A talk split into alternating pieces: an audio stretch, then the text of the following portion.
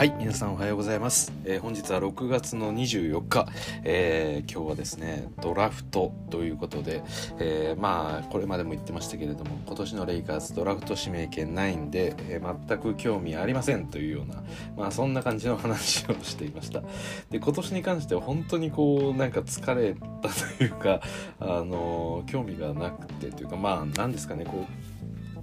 こうプライベートもちょっとバタバタしてるっていうのもあってあのなかなかですねこの NBA の情報をそこまでこう仕入れてなかったっていうのが正直なところです、まあ、昨年に関してね一応ドラフトの上位指名権の選手たちっていうのはあの各プレイヤーをね一度あの試合を何か見たりですとか、まあ、そういうことをしてたんですけど、えー今回は一切やらなかったです。はい。でまあその理由はまあいろいろとあるんですけれども、えー今日ですねじゃあその全く調べてもない、えードラフトについての配信をするのかというお話なんですが、えー今日実はですねこのドラフトが開催される前にですね、えちょっとした、大きな出来事がありまして、はい、というのもですねオーランドマジックが、えー持っていた35位の、えー指名権。これをですねレイカーズが、えー金銭で購入しました。まあトレードっていうのが正しいですかね。はい。ということで、え突如としてこのドラフト、えレイカーズも1人、え指名権を35位ですけれども持つことができるようになったということでがぜんやる気が急に出てきたということで、えーただいま配信しております。で今ちょうどねあのドラフトも、まあ、最終盤ぐらいで、えー進んでいる途中ではあるんですけれども、まあ、さっきも言った通り今回のドラフトに関しては私一人一人の選手追っていないんであのまあちょっとそうですね。細かいあのなんでしょう。コメントっていうのも特にする気もないですし、まあ、あくまでちょっと短い感じで、えーこの情報だけお伝えできればと思っております。で、えー早速レイカーズのお話なんですが35位ということで2巡目の指名権ですね。これは誰を取ったのかということで、えーそういうお話なんですけれどもマックス・クリスティという、えーミシガンミシガンステート大学出身の、え選手を獲得いたしました。はい、でこの選手はですねまだ私もあの動画自体とかはほとんど見てなくてあのあくまでドラフトの時に少し流れた映像しか見てないんですけれども一応なんか話しぶりとしては、えーまあペリメーターだったり、えスリーポイントだったり、まあ、どこからでも割とこうシュートをあの打てるような選手だと。そしてショットクリエイトもできるような選手だよっていうお話がまずありましたと。で合わせて、えーそうですね。あのまあ、ディフェンスに関しても対人ディフェンスにおいてはあの引いてたものっていうのまあそれなりのものを持っているっていうお話があったので、まあ、ものすごくうまくいけば、えー CJ マッカラムのような選手かつ、あのまあ、ディフェンスが優れているっていうような選手が、えー出来上がるんじゃないかみたいな、えお話です。はい、で言い忘れましたが、えー身長198センチだったと思います。でポポジションとしてはシューティングガードになりますね。はいなんで、まあちょっとレイカーズとして期待するところは、おそらく最初はその 3&D 的な使われ方をするのかなっていうふうに、今の時点で私はちょっと想像してます。で、サイズ自体もですね、あのーまあ、198ですけれども、そうですね、まあ、レイカーズのこのガード陣、あのアンカーソン、アンカーソンコンビですね、モンクだったり、えーリーブス、まあ、ここと比べれば身長は高いのかなと思うので、おそらく、えーなんでしょう、まあ、レイカーズがこう求めている、えーまあ、ウィングディフェンダーみたいな役割とかを少し果たしてくれたらいいかななんて思ってますけれどもなかなか、うん、ちょっとね198で、まあ、いけるかどうかっていう感じですよね、まあ、た多分ほとんどオースティン・リーブスと同じぐらいの身長じゃないかなっていう気はするんですけど、うん、はい。なんでまあそうですね。私が期待するところはやっぱりウイングのディフェンダーどうするんだろうっていうところの、えーこのな問題っていうのはやっぱ依然あるかなと思っていて。で、まあ、昨シーズン終盤に入ってきた、えーゲイブリエル、まあ、彼が務めてくれるにしてもやっぱり彼自身のそのオフェンスの面での特にこのシューティングだったりそういった要素っていうのが結構薄かったので、まあ、そこをねなんかこう補える攻撃的なプレイヤーになっててくれたらいいのかなっていう気はしてますがどうでしょうかね、はい。まあ、ディフェンス主体で、まあ、オフェンスもできるみたいな感じが来るのかなとかちょっと思ってたんですけど、まあ、それというよりかは何ですかね。どちらかというとまあ本当にセカンドラインナップのこのスコアラーとして機能するようなプレイヤーの性質が強いのかなっていう気もちょっとしてます。まあねまだちょっとプレー見てないんで何とも言えない部分はあるんですけれどもそうですよね。さっき言ったとような、まあ、CJ みたいなとこを期待しつつもディフェンスができるっていうのであれば、うん、まあそうですね。で私それちょっと思ったのが、まあ、今回のこの獲得っていうところはそのまあなんでしょう。いわゆるそのウィングディフェンダーみたいなプレイヤーを取りに行ったというよりかは、まあ、そのシュートクリエイトできる、えー、ガードのプレイヤーを取りに行ったような、まあ、そしてそこそこディフェンスができるようなプレイヤーを取りに行ったのかなっていう印象が強いんですね。でまあ、であればそれってまさにこのマリック・モンクとか、まあ、そういった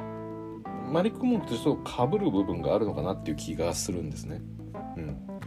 でなんかここから逆算して考えると、まあ、マリック・モンクがあやっぱりこう今季のレイカーズとどめておけなかったのかなっ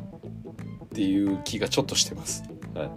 文句がいればねもう少しこう長身のプレイヤーとかを狙っていってもよかったのかなっていう気はちょっとしたんで、うんまあ、比較的ね文句もオフェンスはすごくね昨シーズンのレイカーズで、えー、輝きは見せたもののやっぱりそのディフェンス面での課題っていうのが やっぱり大きくありましたし、まあ、レイカーズとしては去年のディフェンスが本当に崩壊してしまったと。でまあもちろんねあのー、なんでしょうセンター陣の問題もあれば、えーまあ、ガード特にポイントガードのディフェンスの問題もあればとかいろいろどこから言っていけばいいのか分かんないぐらい、まあ、全てのポジションにおいてちょっとディフェンスの弱さっていうのがやっぱり目立ってしまった、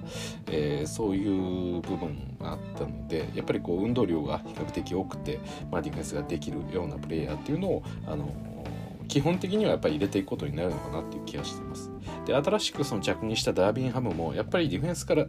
ディフェンスをしてオフェンスができるチームを作ると言いながらもやっぱりディフェンスから着手するみたいなお話はあってでやっぱりそこを何でしょうレブロンだろうがラスだろうが、えー、誰だろうが、えー、やってもらうことは徹底的にやってもらうと。でフィルムセッションでサボりとか発覚すれば、えー、それはしっかりと注意して、え修正していくみたいな話もしていたようにやっぱりそのディフェンスに対しての、えー、でしょう注力の仕方。まあディフェンスってやっぱりなんでしょう気持ちの側面も多いですしあのしっかりと頑張れば非常に安定して、えー、できるようなあのそういった性質はあるのでオフェンスと比較するとなんでそこをまずは着手したいような、えー、話だったので。はい、そういった意味でも、まあ、このディフェンスができないプレイヤーというのは基本的には取らないだろうなっていう感じはしていたので、うん、そうですね。まあちょっとね文句ほどのそのオフェンス力があるのかどうかっていうとちょっとそれはまだ分かんないですけど、はい、ただまあそうですねオフェンスの起点としてガード陣ではやっぱり文句そして、えーまあ、今季からはねあのケンドリック・ナン、まあ、彼もね今回プレイヤーオプションを行使するっていうことが、えー、決まったので、えーまあ、そう考えると、まあ、今のリーブスそして、えー、マリック・モンクであと、まあ、ケンドリック・ナンそして、えー、このマックス・クリスクリスティが入ってくるようなイメージになりますよね。まあ、それ以外のプレイヤーで例えば、えー、DJ オガスティンとかももしかしたらまあでも多分ないと思うんですけど、うん、って考えるとやっぱりこうガードが増えるなっていう印象があるんででそこからなんか想像するとやっぱりマリック・モンクが出ていってしまうのかなっていう気がちょっとしてます。まあ、ちょっとどうなるかっていうのは分かんないんですけど、まあ、そもそもレイカーズがねあのマリック・モンクと再契約を結ぼうと思うと、まあ、サラリーが足りなくなる足りないことは多分明確ですしそんないいオファーを出せないと思うんで、まあ、他のチームに行くっていうのが、まあ、普通に考えればあの、まあ、それがある意味最適解なのかなってとは思うんですけれどもまあ文句自体もねできればレイカーズにいたいみたいな話もしてくれてたんでまあでも1.7ミリオンをそのまま許容しろっていうのはやっぱり難しくて、まあ、少なくともあの活躍をやっぱり見せてしまうと、うん、10ミリオンぐらいは少なくともまあその前後とかにはなってしまうのかなっていう気がするんで、うんまあ、そう考えるとねやっぱりなかなか、そうですね。こうレイカーズに置いておくってことは今のサラリーの状況を考えるとやっぱり難しいかなってちょっと思ってます。はい、ということでまあちょっと今の段階ではね、えー、まだ何とも私も見てないんで言えないんですけれどもまあおそらくこのマリク・モンクに置き換わるような、えー、まあ、自分でペリメーターでもショットクリエイトができる、まあ、ミドルそして、スリーポイント、まあ、そういったところで、えシュートをある程度作れる選手になっていてかつ、えー、ディフェンスがそこそこできるプレイヤーっていうような、えー、感じになっていくのかなと。思います。でなんかちらっとさっきミシガン大時点でのそのスタッツとか見たんですけどまあなんか3の確率がめちゃくちゃべらぼうに高いとかではなくて確か30%とかその程度だったと思うんですけど、まあ、そういう動きをしている そういうスタッツではありました。まあちょっと実際ね、あの NB に入ってみてどうなるかっていうのはまあ分かんないんであまりそこのスタッツは当てにはしてないんですけれども、まあ、そういう感じのプレイヤーだということですね。そうですね。まあなんでねちょっとどうなるか分かりませんけどあのただこのねあのビッグ3が固定されていて、えー、昨シーズンとほとんど何も変更がなくてヘッドコーチのみがやっとアシスタントコーチですね。その辺りのみがこう入れ替わってる。であとはまあ昨シーズンの単年契約のプレイヤーたちがガラッと入れ替わりになるもののまあ根本的な問題っていうのはやっぱり解決できてないと思うんで局その何でしょう本当に狭いキャップスペースの中で獲得できる選手たちをやっぱり考えると本当にこの何でしょう、えー、スタンリー・ジョンソンだったり、えー、ゲーブリエルのようなフリーエージェントのプレイヤーもしくは、えー、ベテランのフリーエージェントのプレイヤー、まあ、この辺りでしか取れないと思うんで、うん、まあそうですね。だから要はレイカーズは昨シーズンに関しては、まあ、ドラフトがなくてですねその代わりにドラフト外からオースティン・リーブスを取ったりですとか、まあえー、他のいろんなプレイヤー取ってきたわけですよね。だつまりあのでレイカーズの問題ってそのベテランの、えー、ミニマムで契約したプレイヤーたちがあのやっぱり運動量がすごく、えー、少なくなってしまってるとかチームとしてのこのモチベーションを高く保つっていうようなことが難しくなってる、まあ、それがあのベテランを取りすぎたせいでチーム全体の雰囲気になってしまった。それが一つ課題感ではあったと思うんでやっぱり何かこうこれからあの名前を挙げてやろうとか NBA のトップになってやろうっていうような熱い気持ちがあるような選手をチームの中にも、えー、もっともっと増やしていってもっと勢いつかせるような、まあ、そういう動きが必要なんだろうなっていうことがあるんでおそらくね今年はそこまでベテランで固めるようなことはしないと思うんですよね。それやるぐらいだったら多分このレイカーズの、えー、このフロント陣が頑張って今 NBA からどこからもオファーがかかってないタイプの、えー、フリーエージェントのプレイヤーを獲得しに行く。要は本当にねドラフト外のプレイヤーを、えー、こうハイアリングしてるのと同じような感覚であのチームのロスターを作っていくような形にはなると思うんですよね。なんかある程度こう名前が売れている、まあ、例えば今回 PJ タッカーとかが、えー、あとバトゥームだったり、えー、あと1人ぐらいとか。まあ、まあ、帰りもそうですね、まあ、この辺りが、えー、フリーエージェントになるっていう話にはなってるんですけどじゃあこのフリーエージェントをレイカーズが取れるかっていうとやっぱりかなり難しくて、まあ、彼らっていうのはいまだにこのリーグにとってもあの市場価値がそれなりに高いプレイヤーになるんであのフリーエージェントで獲得したにせよある程度のサラリーを支払う必要があるのでそうなるとレイカーズとしては難しいと。なんで、あのまあ、レイカーズは、まあ、問題としてはそのサラリーがキャップの問題。であとそのビッグ3の、えー、サラリーがでかすぎるんで1人当たりが。そこを動かせないっていう問題ですよね。なんで結果的にはあのまあこのビッグ3だけでチームのキャップサラリーキャップをほとんど食い潰してしまうチームになってるんで残りのあのロスター枠ですね。13名、えー、12名ですが、まあ、ここを埋めるために、えまあ、1人当たりいくら使えるのかみたいな話になるとやっぱり、えー、ベテランミニマムのような契約を使っていかないと、えー、サラリーキャップには収まっていかないという話があるんでこれをどう解消していくのかっていうのは本当に難しいですけど、うん、ちょっと分かんないですね私も。はい、なんで、うん。まあ、ただそのベテランいいベテランをいっぱい取れるほど今の LA というかこのレイカーズに対してはそこまでのやっぱり魅力っていうのはないと思いますし、まあ、あくまでねこのシーズン最後に例えば LA の土地で、えー、何かしらの自分が引退してからのビジネスも考えてそこでプレーをしておきたいっていう、まあ、名前をちょっとあの広めておきたいとかそういう理由だったりとか、まあ、レブロン・ジェームズとプレーがしてみたいとかなんかと本当に特別な理由がない限りはわざわざ、えー、そのベテランで、まあ、優勝までのあと一歩っていうような支え方をしてくれるベテランたちが今のレイカーズを望む理由っていうのはあまりないのかなっていう気はしてます。はいで昨シーズンに関しては、えー、そういった2019年とかにはレイカーズに集まっていた選手たちが、えー、ネッツに入っていきましたよね。で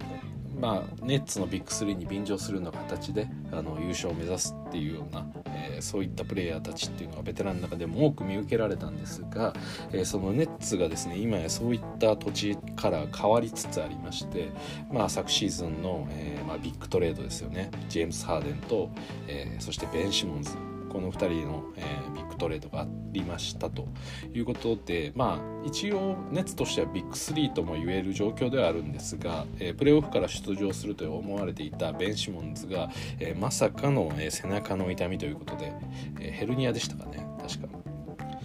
で、え試合に出場ができないということでかなり、え暗黙が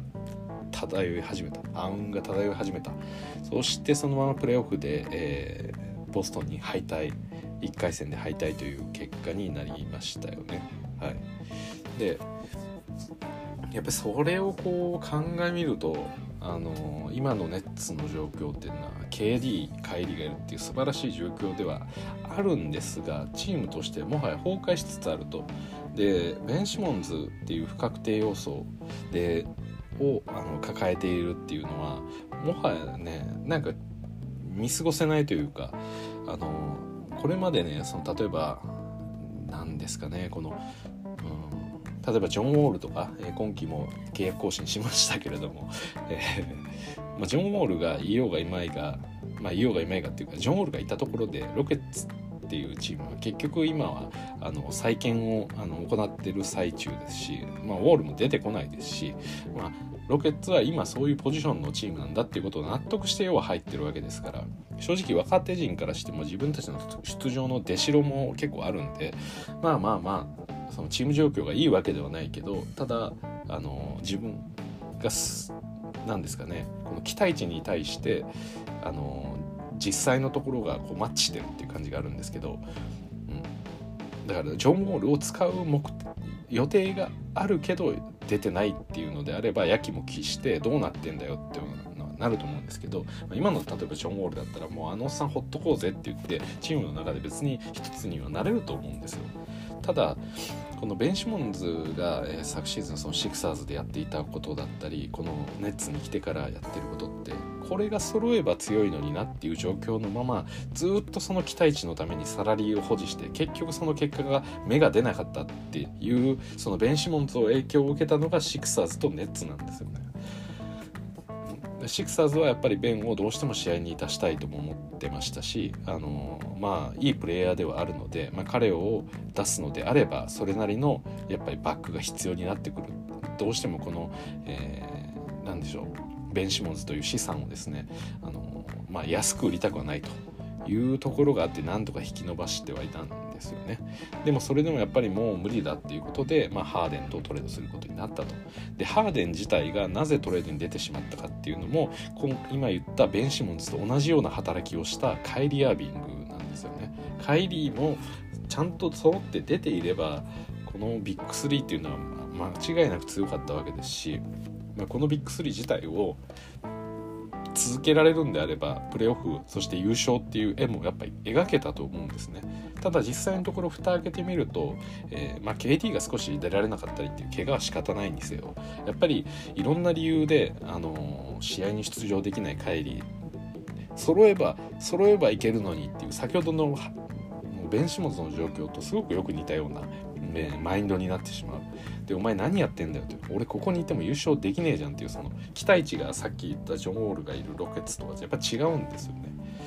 でそうなってしまったハーデンが、えー、もう外に出たいということで、まあ、ハデンクラスならいいだろうということでトレードが成立はしたんですけれどもそこからやってきた、え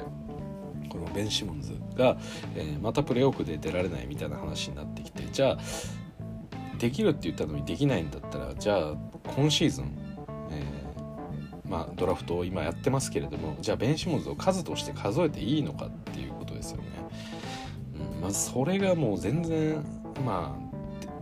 出るんだろうけどでも出ない可能性すらあるしどういうマインドをしてるのかっていうところがすごくこう不透明だし不安定だし自分が優勝を目指してるんだったらそういう要素によって苦しめられたくないと、まあ、負けるにせよあのみんなで自分みんなでこう一つの目標に向かって自分自身もその目標に向かってストイックに最後優勝を目指したいって思いはあると思うのでやっぱりそういった不穏な動きがチーム内にあるとやっぱりチームの雰囲気って頑張ってる側からするとすごく乱れていきますよね。だからそういう意味でこのカイリー・アービングベン・シモンズこれを抱えるネッツっていうのはかなり暗雲漂ってる雰囲気があると KD という本当にこの NBA 史上最高のスコアラーとも言えるようなプレーヤーを持ちながらも今のネッツっていうのはかなり怪しいものになっちゃってるっていう状況だと思うんですね。でこのカイリー・アービングが、え今ネッツのフロント陣と話しながらおそらく、えネッツの中で継続していくことは難しいっていう話が出てるので、まあ、もしかしたらあのもしかしたらというか、まあ、カイリーはおそらくネッツを出るだろうと。でその行き先はどこかっていうのは分かりませんけどまあそうですね。レイカーズの噂とか言ってるんですけどまあレイカーズに来ないだろうなと思ってます。そんなことはできないだろうなと思ってます。はい。という感じでまあねあのこのフリーエージェントっていうのはレイカーズにとっても非常にこう重要な、えー、ポイント今シーズンもまたそんなポイントになるかなと思っていて。でただねそのレイカーズこれまでのドラフト外の選手だったりこれまでドラフトしてきた選手たちっていうのはリーグでそれなりに活躍をしているので、まあ、そういった、まあ、スカウティングのチームっていうのは、まあ、見どころがあるというかあのいいピックをしてくれるっていう少し信頼感があるで、まあ、それがね昨シーズンのそのスタンリー・ジョンソンだったり、まあ、ゲイブリエルみたいな、まあ、もしかしたらいいんじゃないかっていうようなプレイヤーを連れてこれた要因の一つでもあると思うんですね。なんでまあそうですね今年もそういったスカウトチームの、えー、パワーにかけて、えー、なんとか高くはないけれども実はいい選手っていうプレイヤーをやっぱり取っていかなきゃいけない。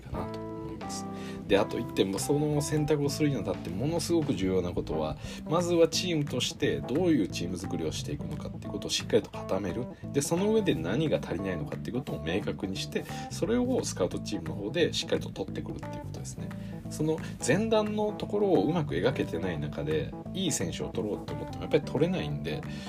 で特に、あのー、まあ、さっき言ったような安いサラリーで取れるような選手っていうのは全ての能力において秀でてるタイプのプレイヤーは絶対に取れないんですよね。それはもちろんドラフトの上位陣に絶対にあの入ってくるんで、まあ、他のチームももう取っちゃってるわけですよ。であくまでこういう使い方をしてみればとかっていうちょっと違った使い方とかもう本当にパコッとはめるここをやってほしいっていうことに関しては、えー、能力としてはそれなりに持っているようなプレイヤーっていうのは見つけることはできると思うんでまあなんでねそれこそあの、まあ、NBA だと特に最近の NBA だと全全選手がですねもう本当にこうポジションレスみたいな形であのガードであろうがでかいプレイヤーもいますしセンターであろうが非常に走れるプレイヤーもいたりとか、まあ、そういういろんなねあのポジションレスが起こってると思うんですが、まあ、そういう形を目指していくというよりかはもう本当にある程度のこの役割をしっかりと決めてしまってでその中で活躍できるプレイヤーたちっていうのを、あのやっぱり見出していく必要があるんじゃないかなと思ってます。で昨シーズン失敗したのがまさにそこだと思っています私は。まあ、どういったチーム作りをするのかそれはやっぱりヘッドコーチが、えー、どどういう戦術をやるのかっていうところがあった上でじゃあそのために必要な人を連れてこようっていう話にならなきゃいけないと思うんで、まあ、そういう意味で言うと昨シーズンだと、まあ、ボーゲルが描いていたような、えー、まあチームのイメージっていうものがしっかりと GM に、えー、共有されてなかったというか、まあ、GM がそれを無視したのかまあわからないですけれども、まあ、何にせよそういった形で、えー、ボーゲルが求めるプレイヤーとは違うようなプレイヤーを GM が取ってきてしまった。でその結果そのプレイヤーを何とかして出さなきゃいけない。何とかして出してチームにマッチさせていこうと思いながらも結局それができずにほとんどのプレイヤーが、えー、もうプレイタイムを与えられるレベルじゃなくなっていったと。いうことで、まあ、結局じゃあそのもう一度ヘッドコーチの戦術の方に立ち返ってそのために必要なプレイヤーをもう一度フリーエージェントから取り直そうっていう感じで取っていったのがスタンリー・ジョンソンだったりゲーブリエルのような存在なんで、まあ、やっぱりそれ考えるとあのまあ同じ鉄は2度踏まないとは思うんですけれども、まあ、今年のこの、え、オフシーズンですね、の動きっていうのはあのまあいろいろとトレードだったりあのフリージェントから選手を取ることだっていろいろ起こると思うんですけどやっぱりあくまでダービンハムが、えー、描いているそのチームの戦術にしっかりとそのピースにパコッとはまるような選手を取っていかなきゃいけないと、まあ、しかもその上で安い選手を取っていかなきゃいけないっていうことが大事だと思うんで その点でいうとこのマイクス・クリスリクリスティっていうのは、まあ、チームの中でそれなりにやっぱりこう、まあ、必要な役割ではあるのかなという気はしてます。はいまあ、さっき言ったようなね、あのー、そのミッドレンジだったり、えー、そうですね3だったりっていうこのシュシュート力があるプレイヤーっていうのは、まあ、間違いなく今のレイカーズにとっては必要なんで、はい、やっぱりこうインサイドでプレーする選手っていうのが、まあ、ビッグ3の中の3人が割とそういうところでプレーできる選手にはなってしまうのでその外角の単純な 3&D ももちろん必要にはなりますけどそれと合わせて、えー、まあ、こういった自分からショットクリエイトできるプレイヤーっていうのをあのちょっと持っていないとなかなかこうなんですかねスペーシングの観点で、え、うまく働かないんじゃないかっていうところがあるんで、まあ、そういった中距離遠距離そういったショットを持ってるっていうのはあのいいのかなと思ってます。はい、で特にねこのまあビッグ3が揃うそのファーストラインナップがあってそのセカンドですよね。そこでのこのスコアリングっていうところはやはりどうしてもこう、うん、課題になってくる。で、まあ、例えばレブロンが下がったとしてもどうしてもこの何ですかねセカンドラインナップとあとラスがちょっと関わってるようなプレータイムになると、まあ、どうしてもスコアリングが難しくなってくる時間帯とかもやっぱり出てくるので、まあ、そういうところで活躍してくれたりするんじゃないかなというふうに期待してます。はいという感じでいろいろと話していきましたが、まあ、一応ね、あのまあ、情報としてあのドラフト上位どれぐらい言おうかな1巡目ぐらいは言おうか。1巡目は一応全員ちょっと言っていきます。はい、えー、1巡目1マジックですね、えー、パオロ・バンケロ。はい。これ実はですね昨日の時点であのまあ速報として、えー、ウォジーからですね、まあ、NBA の、えー、そうですね。この ESPN の NBA に関するあのまあ、情報をいち早くお届けしてくれる、えー、この文字がですね昨日出していた情報によると確かジャバリ・スミスが、えー、マジックがもう指名する1位指名するっていうことでほぼファイナライズしたというような情報が昨晩時点で出てたんですが、えー、実際その予想は外れました、はい、マジックはバンケロを取りましたと。でこのバンケロっていうのは、えー、まあ、割とこうスコアリングが、えー、いろいろとできるようなプレイヤーででインサイドも非常に強いですよっていうような話も、えー、ありますと。まあ、やっぱりそうですねマジックはホルムグレーンは取らないだろうなっていうのは思っていた通りであの、まあ、言ってもねこのバンケロも結構デカめなんですよ。フォワードで2 0 8センチあるんで全然でかいんですよね。はい、ホルムグレンが213あるだけであってこのバンケロもでかいんです。デュークですね。で2位がホルムグレント、はい、これは OKC に行きました。でリムまあそうですね。リムプロテクターみたいな、えー、もちろん213あるんでそういったプレーもできるんですけど、まあ、オフェンスでは何でしょうこうガードっぽいような動きがする。まあそうですね。この話だけ聞くと、まあ、まさに AD みたいなプレイヤーっていう感じではあるんですけれどもまあどうなるんですかね。まあ、まだまだ体も細いんですけれどもそういった非凡な才能を見せつけてくれるのかっていうところはちょっと期待したいですよね、まあ、昨シーズンだとモンブリーとかも同じように身長が高くて、えー、まあ割と何でしょう。自分自身がこのリムの真下じゃなくてもこういろいろと攻めたりできるプレイヤーでしたけど、まあ、おそらくホルムグレンの方がよりガード寄りな動きみたいなイメージですかね私としては。はい、彼はゴンザガ大出身ですね。なんで八村と一緒です。で3位がロケッツジャバリ・スミスということで、えー、まあ、ここからサクサクいきましょうか。キングスがキーガン・マレーそしてピストンズがジェイデン・アイビーそして、えー、まあ、10位ぐらいまでしましょうか、え、6位がインディアナ・ペイサーズベネディクト・マサリン7位が、え、ブレイザーズシェイドン・シャープ8位が、ペリカンズダイソン・ダニエルズそして9位がスパーズジェレミー・ソーハン10位がワシントン・ウィザーズジョニー・デイビス。ということです。はい。なんか面白いプレイヤーいないかな。ああそうですね。えっと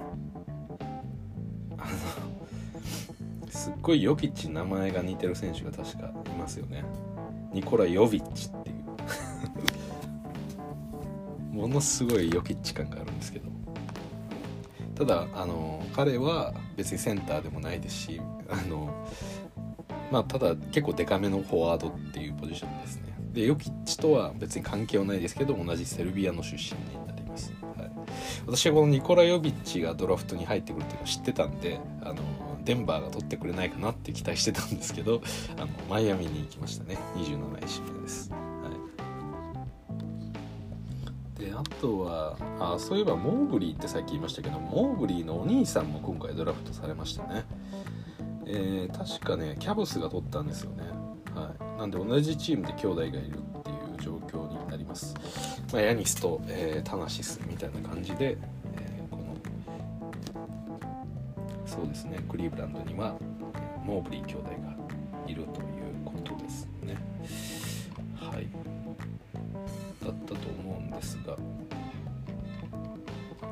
はいといった感じで、えー、この NBA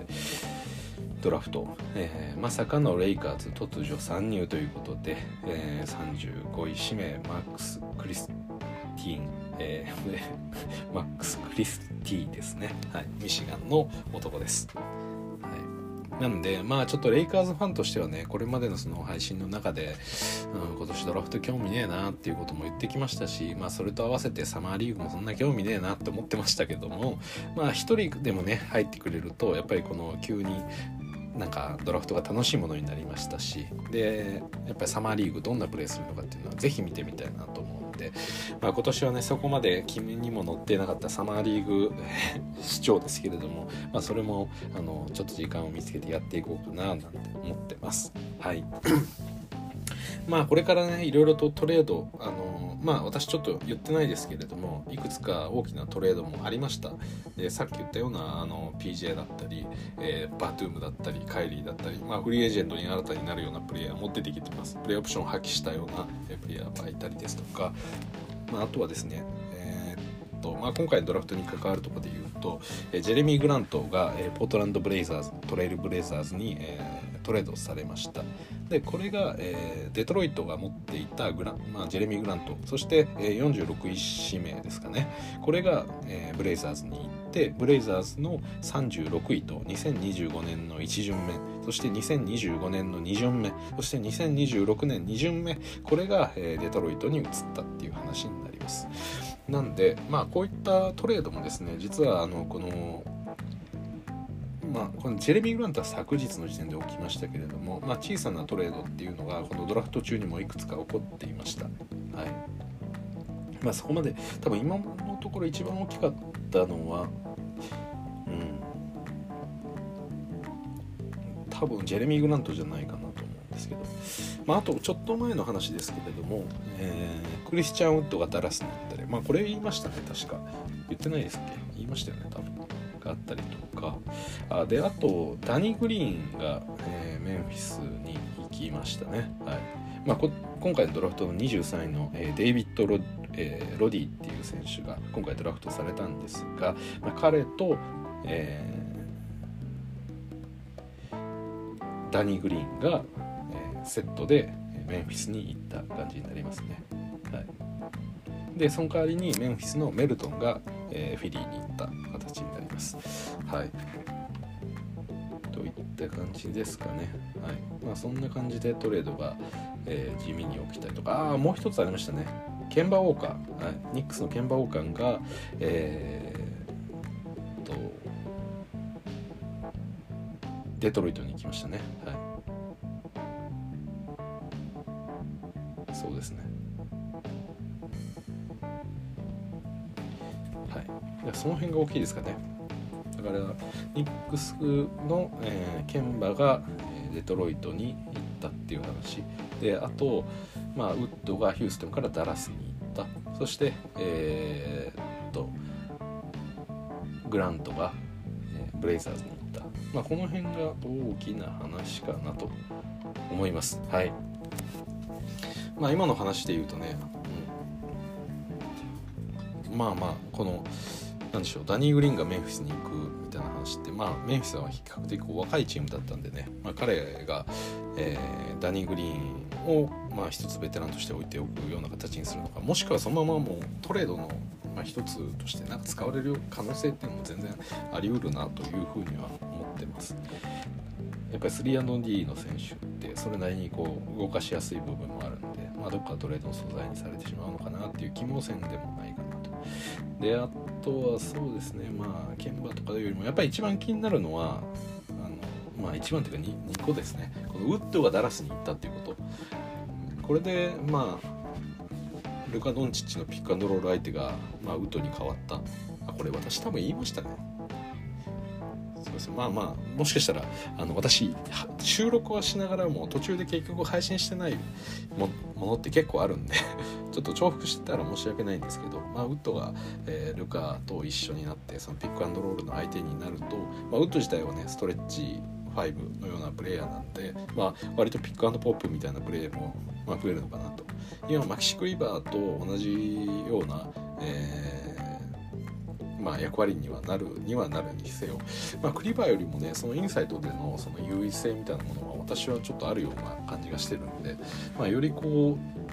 うなんですかねこうアスレチックなプレーみたいなものを見れたりするんじゃないかなっていう気がしてます。で逆に言うとそのパウエルの出代が少し下がるのかなっていう気がしますね。はいまあ、ちょっとどんな感じになるかっていうのはまだこれも来シーズン見てみてっていう感じですけれども、まあ、ちょっといい補強なんじゃないかなと思います。であとはやっぱりこの一番は、えー、ジェレミー・グラントがブレイザーズに行ったってことですよね。まあ、昨シーズンブレイザーズといえばなかなかねこう、まあ、CJ にしろ、えー、リラードにしろ結構、まあ、不調に陥る場面があったりしてでなかなかねそのプレーオフに進むっていうことももう難しくなってきてるという。でブレイザーズはこれまで、えーまあ、CJ そしてリラードこの2人のガード陣をエースに、えーまあ、本当にオフェンス主体でやってきたチームでしたよね。ただやっぱりこの今回の優勝チームだったりプレーオフの上位陣の戦いを見てみてもやはりこうディフェンスが、えー、先にまずあってっていうようなプレーというかそういうチームしかもう残ってないんでまあ殴り勝てるってていうのであれば本当にネッツでもともとあったあのビッグ3ぐらいのものを用意しないと殴り勝ちって本当に難しくなってるんじゃないかなっていう気はしてます。まあ、そういう意味で言うとあのこのリラードとマカラムの、えー、エースガード陣の体制っていうのはちょっともう天井が見えていたような雰囲気もあったので、まあ、昨シーズンね終盤にまた CJ がペリカンズに移籍してはいペリカンズもねすごいいい感じで今季は多分プレーオフにぐっさりとさせてくるようなチームになるんじゃないかなと思いますけど、まあ、それと合わせてですねまあちょっとこのその後ブレイザーズとかもう本当若手だけ出して、えー、もうある意味タンクしてしまったような感じになりましたけど、まあ、ジェレミー・グラントが入ってくるっていうのであれば、まあ、マカラムあマカラムじゃないリラードと、えー、ジェレミー・グラント、まあ、結構相性としてはいいんじゃないかなと思いますし、まあ、ガード陣として、えーまあ、バリバリポイントガードとして得点を稼いでいくリラードと、えー、そしてウイングからも、えー、得点ができかつ、えー、ディフェンスも、えー、できる、ストッパーもやれるようなジェレミー・グラントが入ってくるっていうのはチームのバランスとしては、まあ、良くなるんじゃないかなっていう気はしますけどはい。まあそうなるとね西が結構大変なんですよね昨シーズン結局プレーインに絡まなかったチームってロケッツと OKC とであとこのブレイザーズの3チームだけなんですよね。12チームまで、えー、プレイン争いに関わったんですよね。プレインにもちろん行ってないですよ。レイカーズとか。あとスパー、スパーズも行きました。結局行ってないんでしたっけ？あちょっと忘れましたけど。まあ何せよそういった形でそのプレイン争い にこう関わるギリギリの戦いっていうのをあのしていたのが、まあ、上位12チームだったんですよ。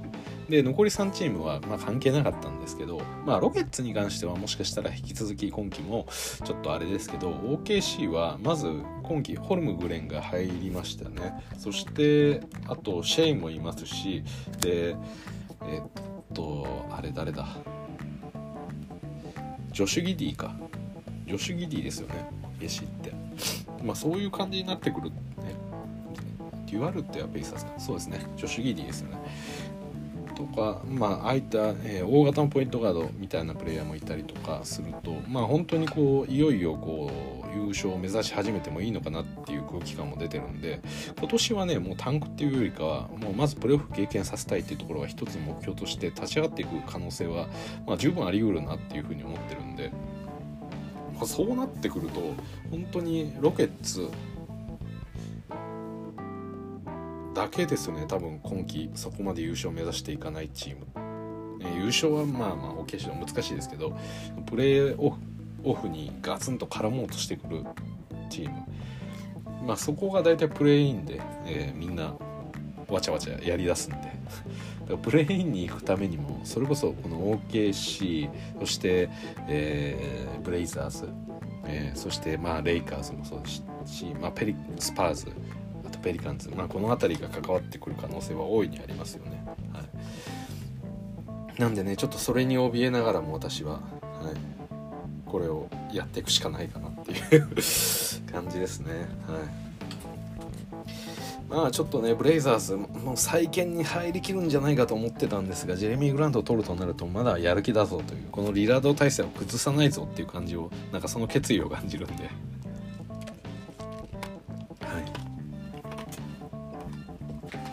ということで、えー、今日はですね ちょっと私もまだ見れてないんであの恐縮であるんですが取り急ぎレイカーズ、えー、今季ドラフト権ないと思ってたんですが、えー、なんとマジックからですね35位指名権を、えー、購入してそして、えー、そこで指名した選手はマックス・クリスティというミシガンの出身ミシガン大出身の選手でしたと。で彼は比較的、えーまあ、CJ マカラムとまあ、それにもうちょっとディフェンスができるようなプレイヤーになるんじゃないかみたいな期待感がある選手だということでした。はいということでまたですね私の方でもちょっと時間ができればこの大学時代とかこれまでのそのマックス・クリスティのそのプレーみたいなものをいくつか映像を探してきてそれを見ながらリアクションしたりとかまあそれはやんないかもしれないですねまあそそれを見てこんな選手でしたよとかこういうところ期待できるよとかなんかそんなお話もできたらいいなとは思ってるんで、えー、またちょっと NBA はしばらくないですけれども、えー、これからもサマーリーグもありますからそういうことも含めて、えー、また配信でお伝えしていければと思います。はいということで、えー、今日はですねここまでお聴きいただきどうもありがとうございました。それじゃあまた。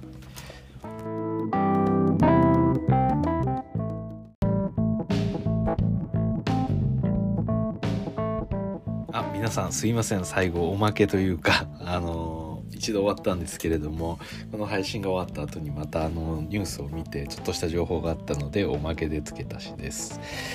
えー、っとですねあのサマーリーグのお話少し差し上げたんですけれども、えー、実はですね今季あのサマーリーグのレイカーズのチームにある2人の NBA 選手の息子が入ってくるという情報がありましたので、えー、それだけシェアします。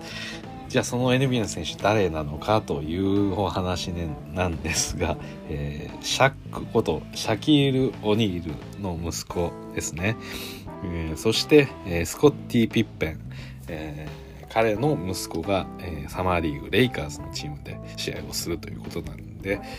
まあもちろんこの今回、えー、35位指名されたマックス・クリスティ、まあ、彼のプレーを一番見たい。でもあるんですがシャックそしてピッペンの息子たちがどういったプレーをできるのか、まあ、これも一つまたサマーリーグの見どころとなりましたので、まあ、皆さんね是非楽しみにしていただければと思います。はい、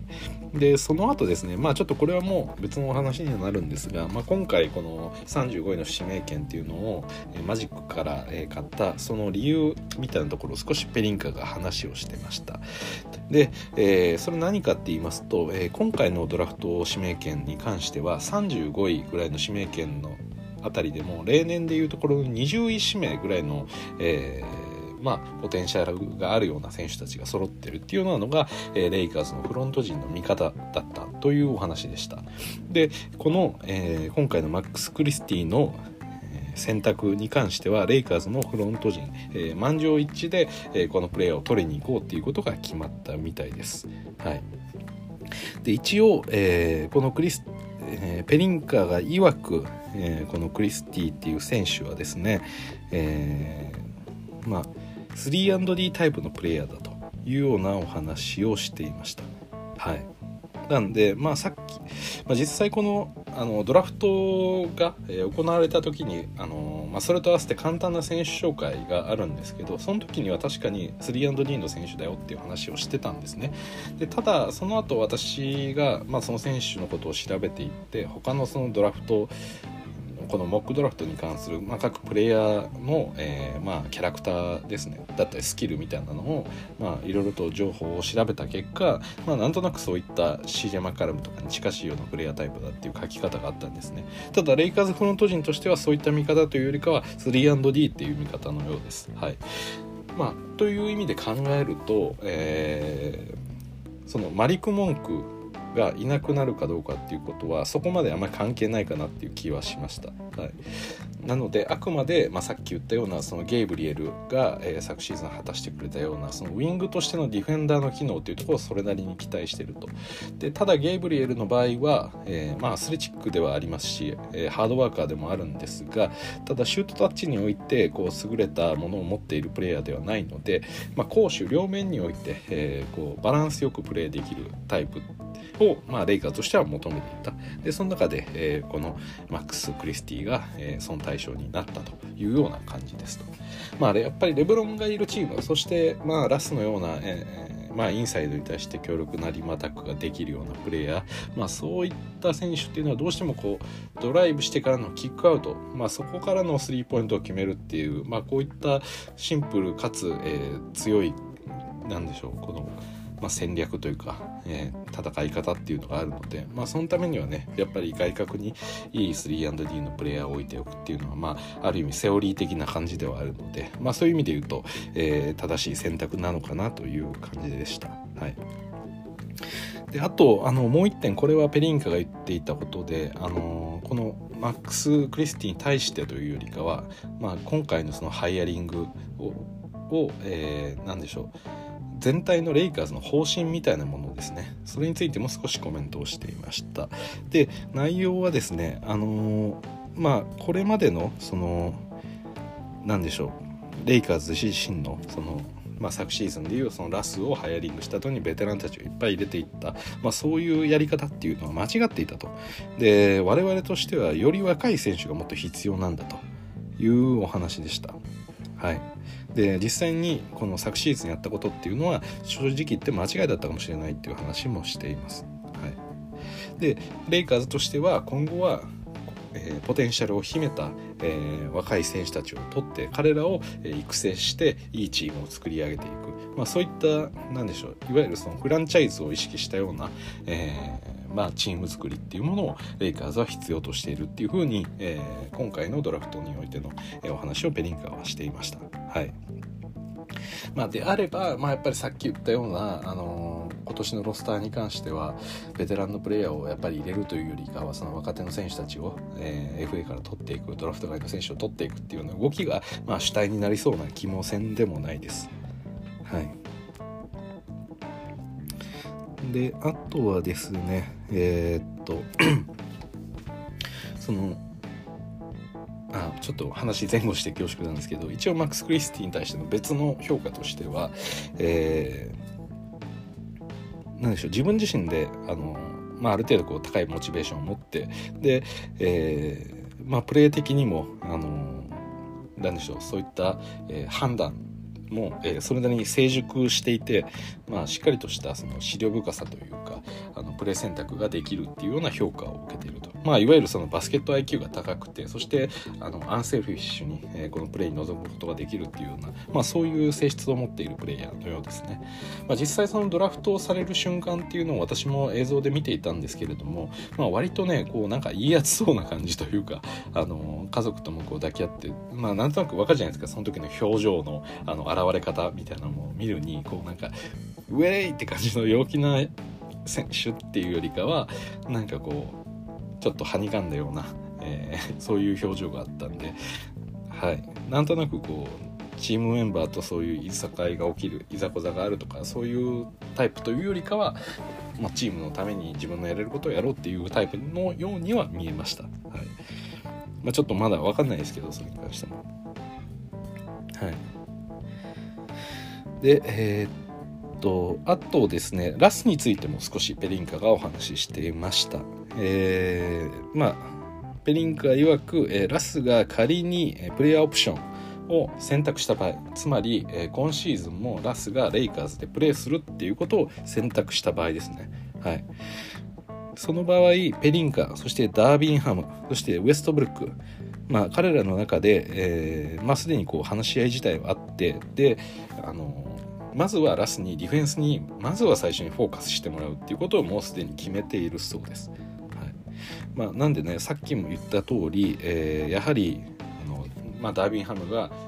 就任会見の中でやっぱり話していた通りそのまずはディフェンスをしっかりとやっていく、まあ、ここに関しては今現状このドラフトの時点においてもやっぱりその考え方っていうのは変わってないっていうことですね。はいということでまあそうですね。これまでのそのダーリンハムの、えー、着任からそしてあのレイカーズのフロント陣が、えー、ヘッドコーチの選手に対して話、えー、関わりすぎないっていうことであったりとか、うん、まあそうですね。昨シーズンの、えー、ことをこうやってミスを認めたりですとか、えー、またこういった、えー、若い選手を、えー、お金を払ってドラフト権を取りに行ったこととかも含まえると、まあ、今のところそういった方向性に向かって全員でしっかりと動けてるなっていう印象があります。はい、なんでまあ変だなあのよくわからない人が横り横やりを入れてきてる感じは今のところあんま感じないですね。でこのプレイヤーマックス・クリスティに対してもなんか結構いい評価のようで、まあ、その辺りは私は結構安心できるなと思ってます。はいということで、えまあ、最後おまけということで少しお話をさせていただきました。まあ何せよね。言いたかったことっていうのはサマーリーグに、えーまあ、ピッペンそしてシャックの息子が出るということなんで、まあ、こういこういったプレーヤーをぜひ見てみたいと。で本当に働きが良かったらそのままレイカーズで通 w 契約してしまうんであのまあでこの NBA の中でもあのデビューしていろんな試合を見ることができるようになるかもしれません。はい。なんでまあそういった意味で言うとシャックのファンとかピッペンのファンとかも今季はちょっとレイカーズのサマーリーグの試合をちょっと見てほしいですね。はい。まあ、あわよくばレイカーズファンになってほしい。そしてあわよくばレブロンのファンにもなってほしい。まあまあそれは別に個人の勝手ですけど、まあ、見どころとしてはいろんな角度が出てきて面白いですよね。まあ、おそらくね正直、まあ、シャックの息子ピッペンの息子どうなどうかなっていう感じではありますけど、はい、まあただねなんかレイカーズらしいこのネームバリューがあるちょっと面白い選手を、えー、このサマーリーグに入れたなっていうことなんで、まあ、皆さんもあのぜひ、まあ、サマーリーグっていうとねなかなかそんなにまあ、見ていただけないというかそういう場合が多かったりもしますけど、うん、今季のサマーリーグに関してはレイカーズファンはまあ絶対見た方がいいと思いますし、はい。まあ、なぜ見るべきかっていうとあの今季も基本的には戦機とか変わらないんでレイカーズは。同じような課題っていうのも絶対に出てくるんであので昨シーズンのことを思い出すとその時にこの自分の気持ちを救ってくれたのはオースティン・リーブスの存在だったんですよね。皆さんそうでした？よねはいみんながうんうんって言ってるのが聞こえてきますね。はい。まあ、それぐらいねもう結構辛酸をなめるような えー、試合を観戦を続けていたんでそのリーブスの活躍だったり、えーまあ、ゲームウィナーを2本ぐらい決めましたかねリーブスが昨シーズン、まあ、っていうのもあるんで、まあ、やっぱそれ考えるとあの、まあ、今シーズンに関してももちろんリーブスは追っていきますけどそれと同時にまた新しい、えー、レイカーズの、まあ、一つこうなんでしょうかね。系譜が生まれてるというか、まあ、一つこうフレッシュなものが見れるっていうのはあの今の結構なんでしょうラスとかレブロンとか AD とかある程度評価がしっかりと固まってしまった選手っていうのはもう正直言うと伸びしろもそこまでないプレイヤーなんで、まあ、それと比べるとやっぱり